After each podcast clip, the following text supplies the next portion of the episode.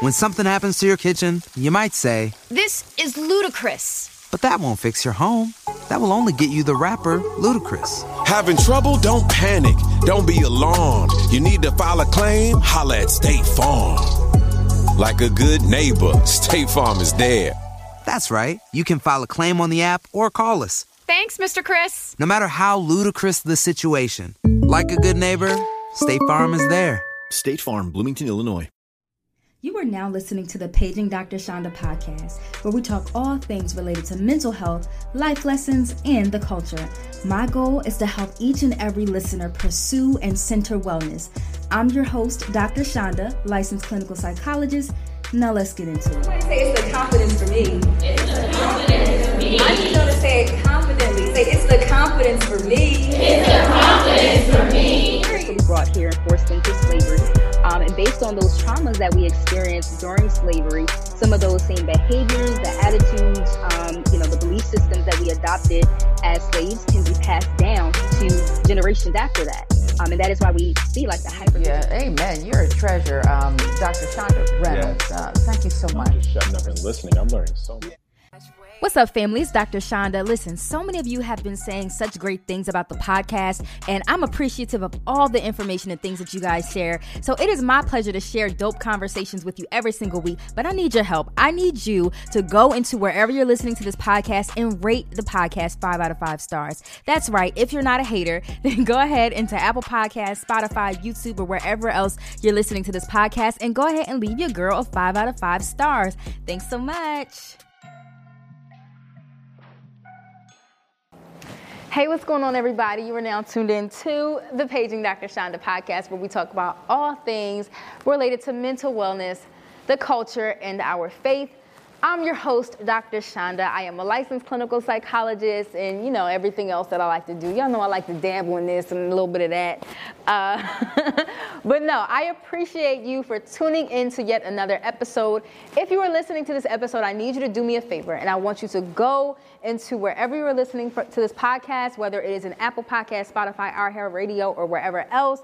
And I need you to rate and subscribe to the podcast. So rate it a five star, leave a little comment, and follow the podcast so that you can be updated for everything that we have going on. In addition to that, make sure that you guys are tuned in to our text community. You can do this by texting podcast to 21000. Again, that's podcast to 21000. Uh, it is our little community where we kind of talk and have conversation about some of the things that you guys want to hear about on the podcast. And I'm so appreciative of the voices that I have in there uh, who aren't afraid to say, listen, I want you to talk more about this, or I want you to, you know, hit on that and this, that, and the third, whatever. So I really appreciate it. Um, in addition to that, again, it is Women's History Month. Yeah, excuse the sirens. Y'all know we in Baltimore. um, but it is Women's History Month. To this month, we are highlighting uh, women and things that they are doing in the community. So I'm going to go ahead and they would kind of like pass by the street the moment I hit play. but we're going to highlight uh, a woman who I admire in our Hot Off the Press segment. So, y'all know our segment of Hot Off the Press, we are specifically talking about mental health in the news, uh, what we can take from it, and how we can interpret things from the lens of psychology. Because psychology is literally happening all day, every day around us. So, it's just a matter of knowing how to conceptualize it and view it from that lens. Uh, so, I want to highlight a woman making history. Y'all know friend of the pod, my homegirl, Dr. Afiya. She is no uh, stranger to the Paging Dr. Chanda podcast. Y'all know she's been here. She's talked about her work with PsychoHairapy. She's a black woman psychologist. She developed PsychoHairapy, which is a, a platform or a, a, theory that she created about um, having an entry, entry point to mental health uh, from psycho- or stylists and barbers, uh, an entry point to mental health based in black communities. Y'all know that when we go into the salon, when we go into the barbershop, We don't just have stylists. We don't just have, you know, barbers or what have you. These are people that we talk to about the, our problems, people that we talk to about, uh, we, we trust these individuals with our, with advice, right? And so she created PsychoHairapy to train barbers and stylists and salons on how to have uh, to be responsive in terms of mental health and provide them with like a mental health first aid kit. So that's why she created PsychoHairapy. But y'all already knew that, right? That's not the news. So if you've been watching uh, the media, if you've been tuning into Extra TV, which highlights like, you know, beauty lifestyle stuff, she was actually featured on there for an event that she had with Maui Moisture. And they announced that Maui Moisture is donating, is going to donate $100,000 Whew, I got chills by saying that. Donating $100,000 to PsychoHairapy to help Dr. Afiya with her initiative. And I just want to say shout out to my girl, my sis, uh, my mentor, Dr. Afiya Mbilishaka, for uh, developing psychotherapy, for believing in it, and for pushing that to, to our community. And now to Maui Moisture for, for promising her these funds to help fund the PsychoHairapy initiative. And I thought it was just so ironic for this thing just to transpire and unfold in the same week that we're transitioning out of Black History Month and into Women's History Month, because that is Black woman history right there. Uh, I don't know if they've ever had some sort of collaboration like that before with another Black woman psychologist, but yeah, it's lit. Um, so I went to the event. Dr. Afiya invited me to the New York event. It was at the Maui Moisture headquarters. It was bomb, y'all. I'm still like creating my reels so y'all can get highlights and stuff like that from TikTok and Instagram on my pages there. But it was amazing. They had individuals like, you know, My Leak, who's in the, the natural hair care setting. They had, you know, uh, editors and, you know, CEOs of different like natural hair people, like people who I watch on YouTube, they were there on this panel with Dr. Afiya when they had announced that they're donating this $100,000 to her, um, they had like little little hors d'oeuvres. I'm like, oh, this is fancy, fancy. Like they, they had the finger sandwiches. Like I'm okay, Dr. Afiya, we see you. Uh, the the colors were amazing. Like everything was vibrant and gorgeous. Like everything looked so bomb. I'm so proud of my friend, and it really just shows how and something that I always drive to my students whenever I'm teaching, I drive to uh, people who want to be in this profession. Look beyond just being in the classroom. If you want to be a psychologist in the classroom, that's fine. If you want to be a psychologist with a private practice or in an office, that's fine. If you want to be a psychologist in a hospital, that's fine. But also, don't abandon your passions for uh, you know psychology. You can merge the two. I know psychologists who work in entertainment and in creative spaces. I know psychologists who work in the beauty industry. I know psychologists who are working, you know, in, in movie settings, like on TV shows. You don't just have to kind of like uh, fit into some sort of perceived box uh, if you don't want to, right? So me personally, I enjoy being in the in the classroom. I enjoy being in private practice, and also I enjoy media. I enjoy talking to y'all. I enjoy podcasting. Like these are, I, I love doing those things. I love you know, the fact that Dr. Afiya is taking over the beauty industry as a psychologist. So for those of you who are wanting to be in the psychology field, you want to be in that realm, again, don't let you know this cookie cutter image of what a psychologist is supposed to do or look like don't let that pigeonhole you into just saying like well i just i, I guess i gotta settle for you know just doing x y and z no you can dream big and follow your passions and you know all the things that you're, you're looking for the resources they will find you. When you're focused on your values and your passions the resources will find you. And so i hope that y'all take that away from uh, this month's this week's hot off the press segment. So we're going to go ahead and transition into this week's topic this is a topic that was submitted by um, a, a, listener of the podcast. And I truly enjoy when y'all uh, submit your questions and suggestions regarding what you want addressed in our specific uh, topic. So today's topic, we are talking about how to identify a toxic relationship, identifying toxic friendships, identifying uh, you know, toxicity in relationships with one another. Granted, I am a firm believer that sometimes we tend to overuse words on social media such as, you know, gaslighting, narcissism, uh, toxic, like all those things tend to be overused, right? Uh, but so it's important for us to have a thorough understanding of what we mean by a toxic friendship. Uh, and I, again, I appreciate the person who submitted this suggestion, but I just wanted to define it really quickly. So, and when an individual is involved in a toxic friendship, we are talking about a friendship that we're essentially saying that that friendship is then harmful to that person. Is no longer, uh, you can be in a relationship that's no longer serving you, but it's not toxic if that makes sense. You, you know, you can, you know, have a, a longtime friend that you feel like the relationship is no longer reciprocal, but it doesn't mean it's toxic. If we're saying that a relationship is toxic, we are essentially talking about being in a harmful, detrimental relationship marked by like you know, conflict or uh, negative patterns of interaction. Like we're, we're talking about that when we say toxic friendships. So I just wanted to kind of like lay that foundation so that we all can be aware of and be on the same page with what it means to be a toxic or to be in a toxic relationship. But just to kind of give you guys the background, um, looking at when, when doing some research on this specific topic, I found some significant research findings regarding what uh, being in a toxic friendship can do. When something happens to your kitchen, you might say, This is ludicrous. But that won't fix your home. That will only get you the rapper, Ludacris. Having trouble? Don't panic. Don't be alarmed. You need to file a claim? Holla at State Farm. Like a good neighbor, State Farm is there.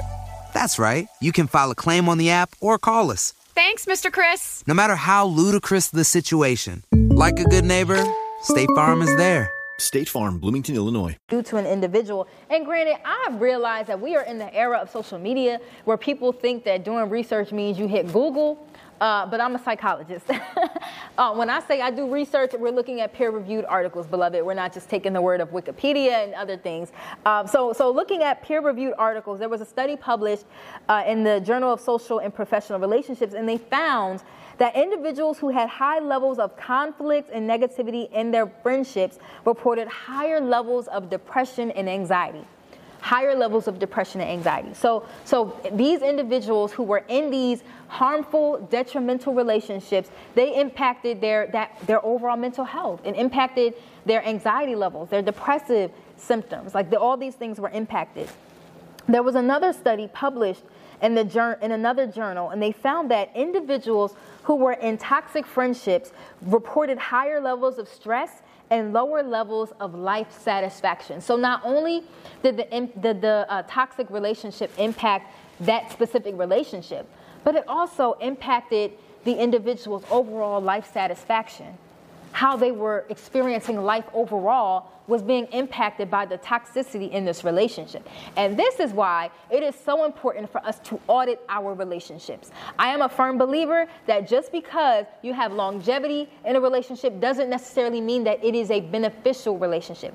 It doesn't mean that it is a, a helpful relationship. It doesn't mean that it is a healthy relationship. We have to constantly audit our relationships.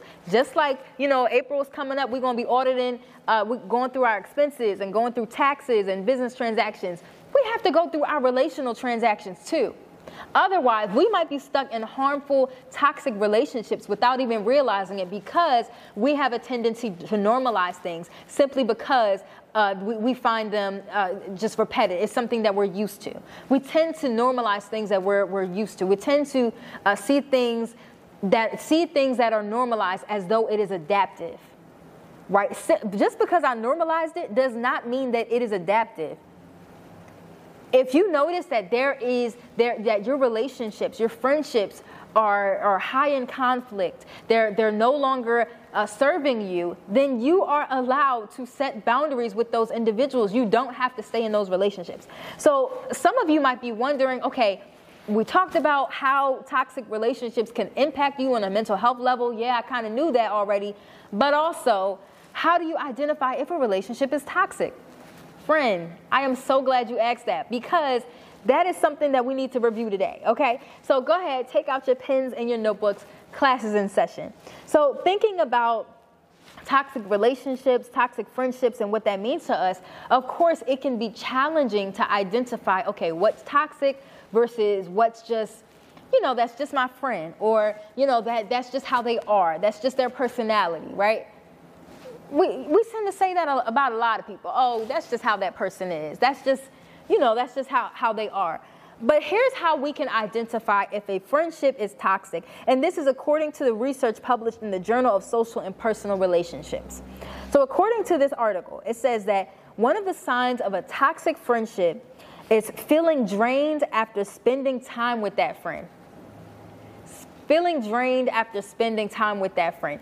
Now, granted, we all have to be mindful that it may not always be our friends that makes us feel drained, right?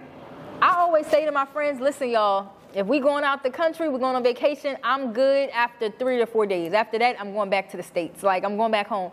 Only because I know that my social battery gets drained after about a good three days of group activities. After that, I'm good.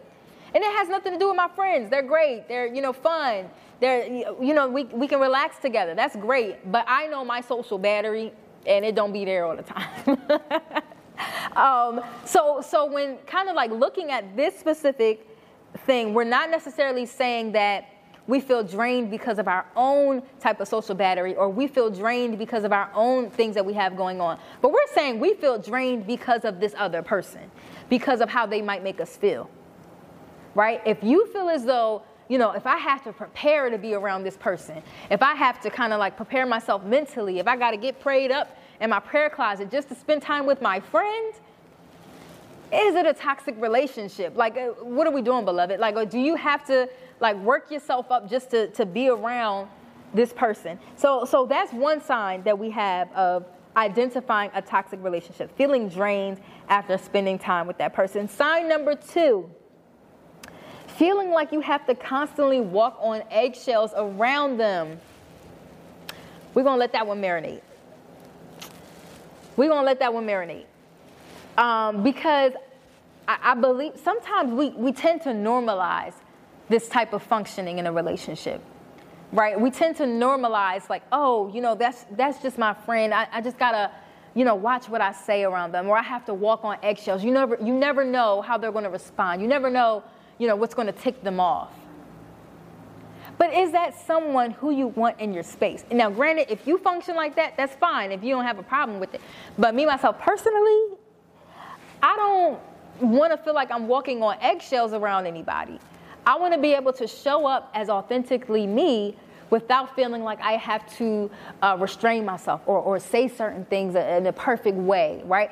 I, you know, my profession is, is, basically around being able to present myself and to hold space for my clients, right? So they're uh, a professional. Uh, a professional individual of how, however you identify as um, a professional psychologist, of course, there's going to be some level of restriction to like what you say to your clients and what you the things that you say versus the things that you don't say. So if I already find myself having to restrict myself in this one area, when I'm around my friends, like I want to be authentically me.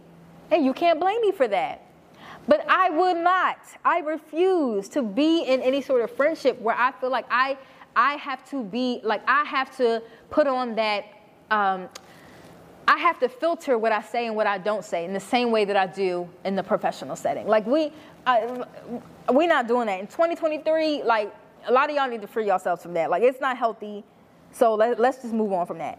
Um, number three, feeling like they're always putting you down.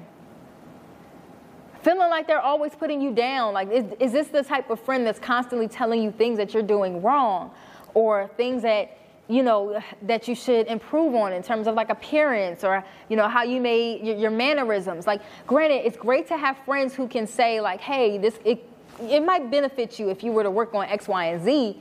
I love those types of friends. I'm here for constructive criticism. But if it's just criticism and it's constant and there's no like constructive nature around it beloved you're toxic like i don't know how else to define that like this it's no longer a, a, beneficial relationship to me, right? So, so it's important for us to, to identify that. And lastly, feeling like they're never happy for you and your accomplishments. Feeling like they're never happy for you and your accomplishments. So, so with this specific category, this is the friend who you say, hey girl, I got a raise. Hey girl, I got a promotion. Hey girl or bro, like I got this new position at work. I got this new contract. And they're like, oh, okay. Like that that should be a red flag right there. That should be a red flag. Because anytime you have someone in your friend circle who is happy for you and who who's excited about your future, who who wants to see you win, they're going to be excited about the things that you have going on. You shouldn't have to tiptoe around news that you want to tell your friend. Right? It shouldn't work like that there should be a certain level of vulnerability that you should be able to, to offer your friends. I, I know there are certain accomplishments that I feel like, you know, I can't share on social media, right? I feel like there are certain things, like, okay, so last year, the end of last year, I had a, a financial accomplishment. I'm like, yeah, I don't feel comfortable sharing this on social media. Let me take it to the group chat right? And I knew because I have a safe space of friends who won't respond in a toxic way, I know that they would be just as happy for me as I would be for them if they said X, Y, and Z. And it's reciprocal. They can come to me with news, right? So, you know, one of my best friends, they just got a new apartment. Another best friend bought a new uh, home. Another, uh, really, one of my really good friends, um, she got a new position at um, a Toyota in Nashville. Like, I, I legit love to see my friends winning and excelling in life period. And that's how it should be. But if you're in a position where you feel as though your friends are not cheering you on, then it might be time to consider a different group of friends. Because why are we dealing with like the bare minimum in friendships in 2023? Like, you know, we're too grown for this. We're, we're too grown for this. So, so if we if you went through these signs and i'm to just review them just for the sake of understanding and clarity this episode is brought to you by shopify forget the frustration of picking commerce platforms when you switch your business to shopify the global commerce platform that supercharges your selling wherever you sell with shopify you'll harness the same intuitive features trusted apps and powerful analytics used by the world's leading brands Sign up today for your $1 per month trial period at shopify.com slash tech, all lowercase. That's shopify.com slash tech. So some of the signs of a toxic friend uh, include feeling drained after you spend time with them, feeling like you have to constantly walk on eggshells, and feeling like they're always putting you down and they're never happy for your accomplishments. Again, we got this from the Journal of Social and Personal Relationships then your friend, beloved, might be kind of toxic. And when we say toxic, we're talking about being harmful.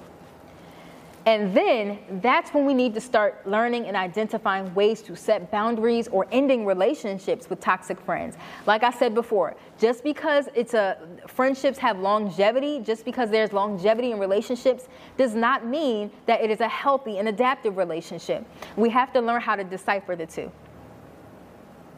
So I hope that y'all hear me. Part two, we're going to be talking about ways to set boundaries with toxic friends. I felt like this was a lot of uh, it wasn't a lot of information, but it was heavy information. And, you know, I just want y'all to ponder a bit and think about your relationships. Come back next week and we're going to talk about how to, what we do, like the next step of that, how we set boundaries. Uh, so make sure y'all are tuning into the podcast. And don't forget, you have the power to create the emotions that you want to experience. God bless. See y'all next week. When something happens to your kitchen, you might say, This is ludicrous. But that won't fix your home. That will only get you the rapper, Ludacris. Having trouble? Don't panic. Don't be alarmed. You need to file a claim? Holla at State Farm. Like a good neighbor, State Farm is there. That's right. You can file a claim on the app or call us. Thanks, Mr. Chris. No matter how ludicrous the situation, like a good neighbor, State Farm is there. State Farm, Bloomington, Illinois.